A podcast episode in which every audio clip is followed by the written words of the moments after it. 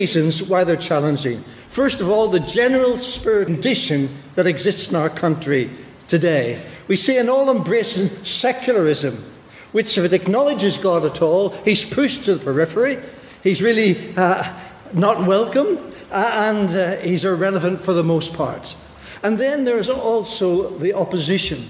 Now, there always has been opposition to Christianity right from the earliest days, and even in our country.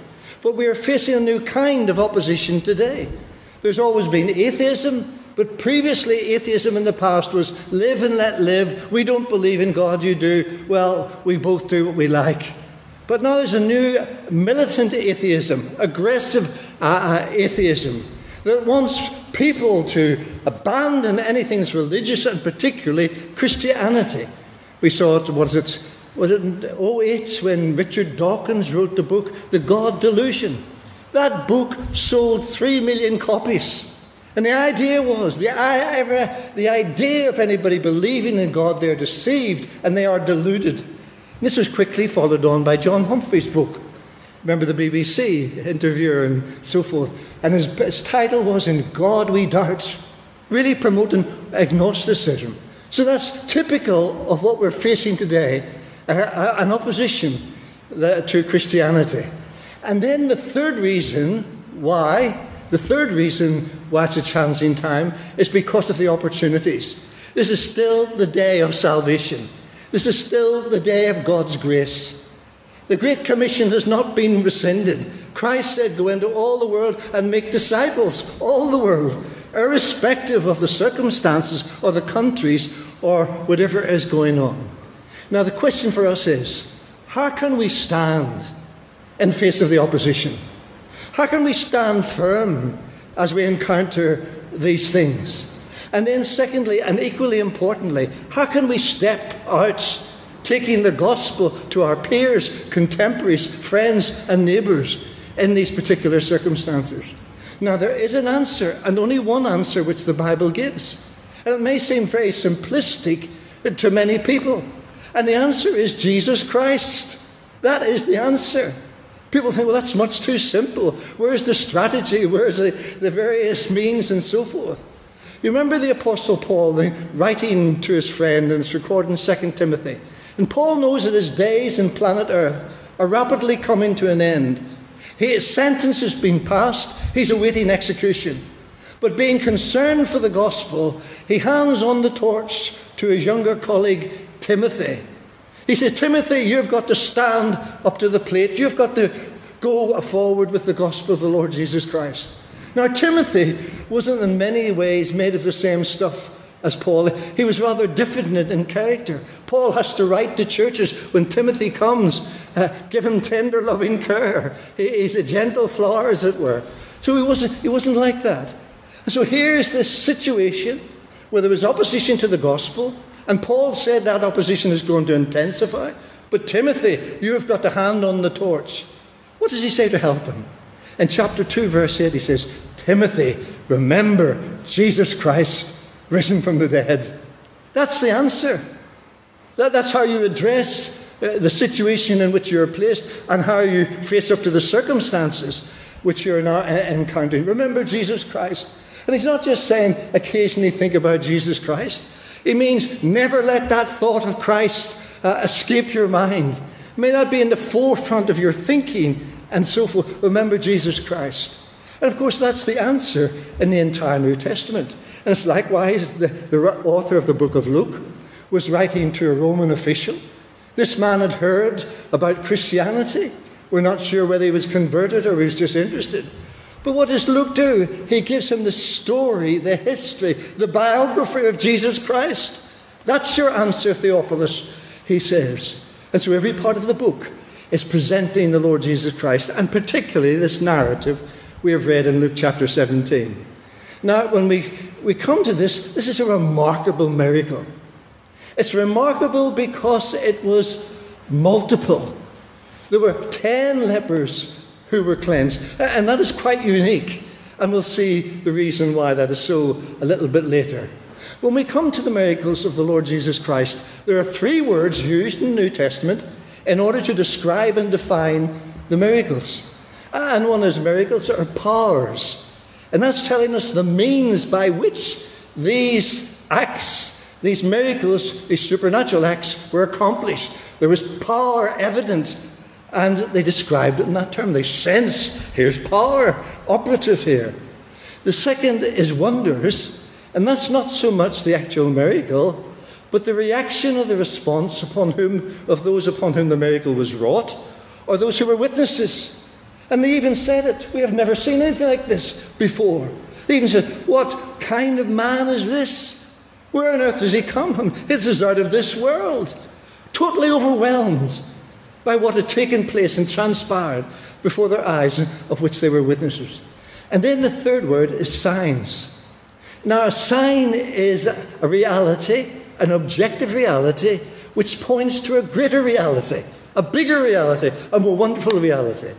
For example, ask any preacher, and it's a warm day, and he's preaching, he looks down, and he sees someone going, Now that's a sign.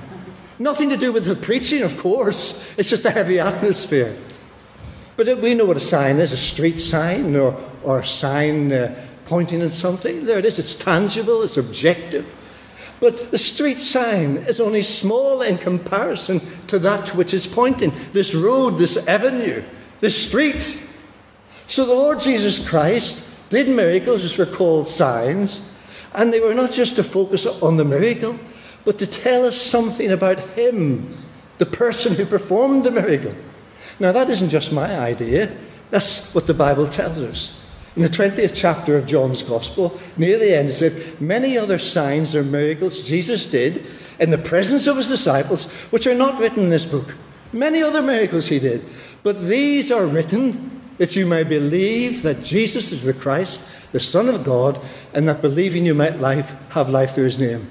In other words, the miracle was conveying a message which we're to understand. It wasn't just a demonstration of power, although it was that. It was a revelation of the person and the purposes of Jesus Christ. Now, the question for us is when we come to a miracle like this what is the message for us? What's the lesson we've got to learn? What's the revelation we are meant to take on board and to understand? Well, first of all, I, I, I mentioned this was a multiple miracle. There were 10 lepers. Can you imagine it? This is misery upon misery. Here's a tenfold problem. Not just one leper, but 10 lepers. Here's an aggregate of agony which our Lord has confronted, confronted uh, which these people cry out to the Lord Jesus Christ, Have mercy on us. And the wonderful thing is, not only was Christ able to deal with this multiple miracle, but he did it just as effectively and efficiently as he did when he healed one. For example, Luke chapter 5, we have one le- leper. And this man, we are told, was covered in leprosy. There's no doubt about it. It wasn't just a little spot, he was absolutely covered with it. And then what takes place is he calls out to Jesus. And the amazing thing was, Jesus touched him. And that was a no no. Nobody touched the leper. So it was astonishing that he actually touched him. Isn't that amazing? There are no untouchables when it comes to Christ. He touched him. But not only did he touch him, he transformed him. His skin was pristine. He was almost like a, a baby again. So the magnitude. But that was one leper. But even then, people were astonished. But here are ten lepers. Here's uh, an aggregate, as it were, of lepers. And they call out to Jesus, and he says, Go and show yourselves to the priests. And as they were going, they were healed. Isn't that amazing? Isn't that astonishing? Because sometimes we think about problems, oh, this is much bigger than the problem we had last week or it's more perplexing, or there's many more facets or difficulties associated with it. And because of that, we immediately think, oh, this is too big. But here was this multiple, this this crowd of lepers, and the Lord Jesus Christ wonderfully heals them. How can he do that? Because he is a powerful Saviour and a majestic Lord. That's the message for us. He's a powerful Saviour and a majestic Lord. And you know, this is not just an isolated incident. Uh, there are other things which are typical of the principle which are enunciated here. You remember on one occasion there were crowds listening to Jesus. And they were with him for a long period of time. And during the course of the day, it became obvious that people were hungry. They needed feeding. And we were told there were at least 4,000, 4,000 who were present. And the Lord Jesus feeds them. What does he do it with? With a few loaves and a few fish. Isn't that astonishing? Few loaves. How can he do that? Because he is a powerful, he is a powerful Savior. He is a majestic and mighty Lord. He's the creator of all things in the flesh in time and history. He can do things like that. But on another occasion, there were 5,000. That's not nine more. That's not 90 more. It's not even 900 more. That is a thousand more. Can you imagine it? If we were faced, a thousand more have come. And yet he feeds them with a few loaves and a few fish. How can he do that? Because he is a powerful Saviour and a majestic Lord. The ladies will know what I, am going to say here. Here's Anna. I think you've got two brothers and sisters. Two of each. Two of each. Two, two of each. Well blessed.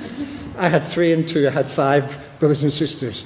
But there it is. And Anna has invited a few friends for Sunday lunch. And she wants it just to be perfection. Our best meal is put on, the table's laid, uh, and everybody's just about to sit down. She's taken off uh, her apron uh, and ready just to relax. And suddenly the, the bell rings.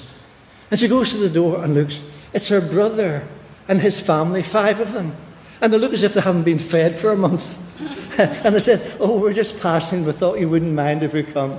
And Anna smiles and says, Oh, please, come in. she runs to the kitchen and with her normal efficiency, she's spreading more plates out and trying to get a bit more food. and she wipes her, her, bla- her brow. And then she sits down and just about, just about to say grace and thanks for the, meal, the bell rings. And here's her sister.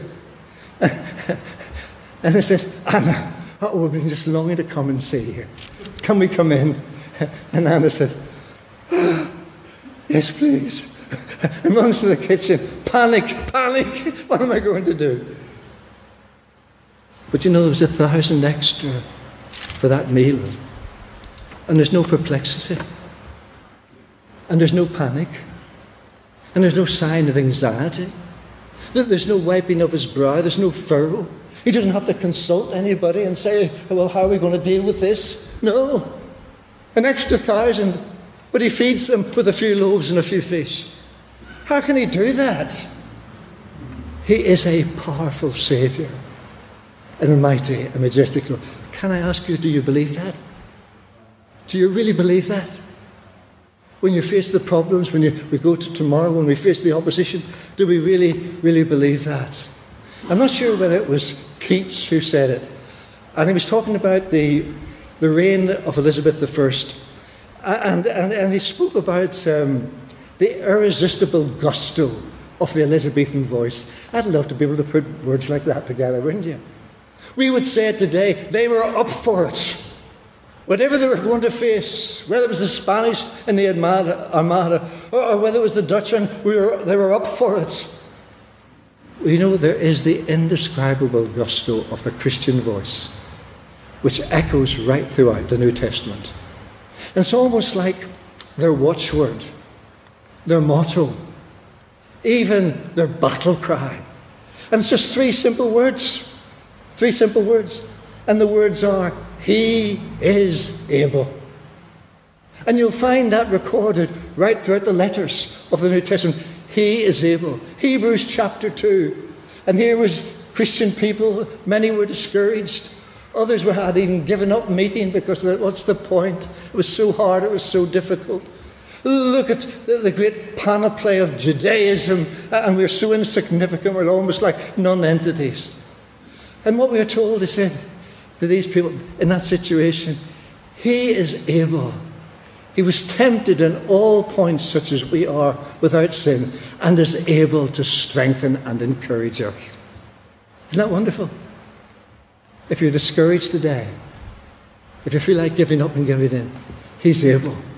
And if you go on to the seventh chapter, it's even a, bright, bigger and a bolder statement. And it says, He is able to save completely to the uttermost, to perfection, all those who come unto God to Him. Whatever their past, whatever they've, they've been in the past, whatever they are in the present, whatever they might face in the future, He is able to save to the uttermost all those who come to God by Him. You know, He is able. He is able. And going on, the Apostle Paul, he's writing uh, to the church of Philippi, uh, and he's comparing what we call our lowly body, our body of humiliation. That means the present body we have, like unto Christ's glorious resurrection body.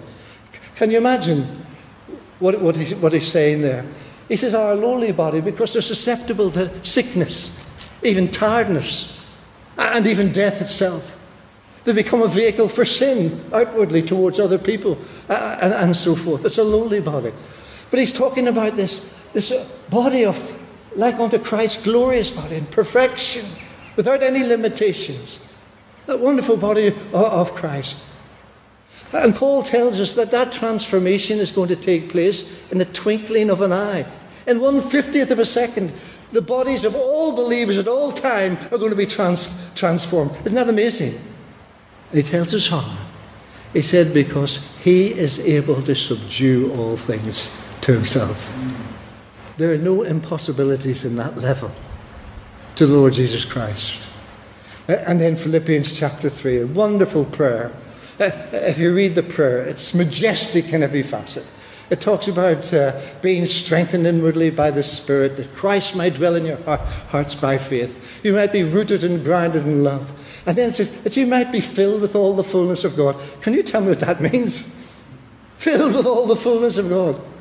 And I can imagine Ephesian Christians saying, Paul, we're not in that league. That's Premier Division for you. We're not even in it. We're non league players. And Paul says, You better believe it. Not only can he do that, he says, But now unto him who is able to do exceedingly abundantly above all that we can ask or even imagine. If you think that prayer is majestic, he can do far more. You ask any pa- pastor, and I'll tell you, Adrian's probably no different. Sometimes he imagines the church overflowing and, and people up, and he's having to get further and further back until they're almost sitting on his, uh, on his feet. I'm sure Adrian's had imaginations like that. Have you, Adrian? Very funny, stupid people like me have that. but even if we imagine that, they can do far more. They can do far more. Oh, dear friends, uh, oh, oh to have this, this grip, this, this sense that He is able. He is a powerful Lord. He is a majestic, mighty Saviour. I, I don't know all of you personally. Maybe there's some here today and you're seriously considering Christianity. You've come to see that you're a sinner and you cannot save yourself, and Jesus Christ is the only one who can save you. But you're thinking, I couldn't live that life. I'm not like that. I can't, I can't be like my parent. I can't be like my friends. I'm glad you realize you can't live that life because you can't. That's why Christ came when we were without strength, without power. He came. And He's able. He's able to save you, to keep you, to strengthen you to live the life that He imparts to you. Maybe you're a believer. You've had a tough time. I don't know why it is, but you've had a tough time and you just think you've failed and you almost feel like throwing the towel in and say, I can't go on like this. I, I just can't live like this. I can't bear being at such a low level of Christian experience. I want to tell you, He's able. He's able to do it to, to help us, to strengthen us. He has the power, He has the desire, He has the will. We have to, well, we have to be willing, you know, for that. Perhaps some of you, you've got family or friends or neighbours you've been praying for, and you may have been praying for them for years. And instead of them coming closer to God, they seem to be going further away. And might be tempted to give up, or at least you're just going through the forms. I know what it's like to be in that situation. I had a brother a few years older than me. Uh, I was converted in my teens, but, but he went his own way until he was the age of 70. I must admit, I was still praying for him, but it was more than form than real feeling. But, but he is able. to do exceedingly, abundantly, above all that we can ask or even think, according to that power he has. You know, my brother, we came to the Lord at 70, and you wouldn't believe he's only been a believer for a few years. He's able. Maybe it's in Christian service, and it is hard work at times, and there's little fruit. Samuel Chadwick, the great Methodist preacher, and Chadwick had two portions of Scripture which he read every week. One on Sunday morning from Revelation chapter 5. Worthy is the Lamb who was slain. He said, I wanted to go to public worship with great thoughts of Christ. What a way to come to worship. But then he had for Monday Isaiah chapter 41, I think it's verse 14 and 15. And it says, Don't be afraid, you worm Jacob. He said, Some days the preaching was hard, and I felt I'd failed, and just thought, I'm worthless and helpless and useless. Fear not, thou worm, Jacob. You know, any preacher will tell you, or anybody who's done any preaching, you know what it's like. I remember one Sunday preaching, and uh, I was really excited while I preached. It was as flat as a pancake. I know these bad sermons, you can't get them finished. They seem to take on a life of their own. And you try and, and I was saying to myself, oh Lord, help me to shut up and sit down. It's killing these people. you know what I did? I turned the wine into water. I really did. But those words, fear not, you worm Jacob. I will make you into a, a sharp threshing instrument and you will crush mountains, and you will glorify me.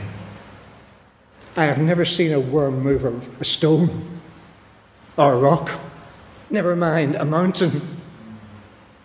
How can he do that? He's a powerful Saviour. He's a mighty Lord. And people like you and me and all our weakness and wretchedness, He wonderfully can wonderfully use us and bless us. That's why we can stand. And that's why we can step forth in these days. That's the first lesson. Do we believe it? He's a powerful Saviour. And then the next thing we're meant to find here, the lesson is uh, you notice there were 10 lepers, uh, and it's mentioned two occasions. 10 called out, only one of the 10 returned. Only one out of 10. But you know something? The Lord didn't say, Oh, there's only one returned. It's time for the one. He speaks to the one. He actually ministers and blesses to the one. Isn't that amazing? These words, He, Jesus, the Almighty, powerful Saviour, speaks to the single healed leper. Isn't that wonderful? Why? Because that the powerful Savior is a personal Savior. That's the glorious thing, isn't it? He's personal. He speaks for the one. And you find this again illustrated right throughout the scriptures, again and again. You, you, you find it, he, he, he does it. You remember there's a woman, and Christ was surrounded by a crowd pressing on him, and this woman had an internal hemorrhage. And what she does was she actually somehow pushes through the crowd, and just manages to touch the very end of the fabric of his clothing. And Jesus said, Who touched me? He knew. Can you imagine it? I mean, he says to the disciples, Who touched me? and they said, Lord, look what's happening. You know, it was like it was like Ireland playing England at a rugby match. And the scrum, and the Irish scrum was pushing the English scrum back and back from halfway line until they push them right over the line and score a try. I can dream, can't I? but, but, the, but you can imagine what it was like. He knew one touch. I thank God for that story. I was converted in my teens. Then afterwards, I had a little bit of education and I started to think about astronomy. I thought about the galaxy Andromeda. The nearest galaxy to us had 600 million suns. And I thought about the demographics of the earth. At that time, there were 7 billion people on the earth. It meant there'd been about 70 billion from the beginning of humanity. I'm one of 70 billion in a tiny planet. I just thought, why would you be bothered with me? That's the way I thought. And I became de- deistic in my religion. There's a God up there, but why should he be interested in me? How could I have any personal dealings with him? Instead of thinking he's so great and so mighty, he can do it, I was thinking he was so great, why should he do it? And then that picture of the crowd all pressing in Jesus, and one little touch. Don't let the devil tell you you're talking to yourself. He isn't interested, he doesn't care. Remember when Christ was going up to Jerusalem and he was going to do the greatest thing that ever happened on planet Earth? He was going to the cross to die in the place of sinners, to take the penalty and the punishment that we all deserved. And he was doing it out of love. And he was making his way to Jerusalem, and nothing was going to stop him. But on the way, they go through Jericho, and a man who was a beggar, a blind beggar, cries out, Jesus, son of David, have mercy on me. And people tell him to shut up. Instead, he shouted up. You know what the Bible says? Jesus stood still. And he speaks to Bartimaeus. But I can imagine some of you saying, ah, that was all right while he was here upon earth. That was very physical. You remember Saul, the persecutor of the church, on the way to Damascus to do his worst? And while they're going there, Christ breaks in, into his life. And, and then uh, Saul is told to go into Damascus. Simultaneously, the Lord speaks to a man called Ananias. And Ananias wasn't there when, when Saul had that encounter with Christ. But the Lord says to him, His name is Saul. He tells him the street he's in, the street called Straight. He tells him the house he's in, the exact house. And he tells us, he tells Ananias exactly what Saul was doing. He was praying. I call that personal. The mighty, majestic Christ the mighty Saviour, the all powerful Saviour, is a personal Saviour. I'm sure many of you have heard of John Wayne, have you? Uh, uh, all these cowboy films and whatnot. John Wayne had a friend, and both of them were really irreligious.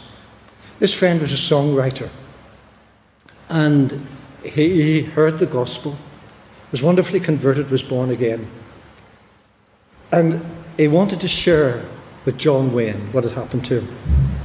He wondered what the reaction would be, knowing what John Wayne was like. So he said, John, I want to share something with you. He says, What is it?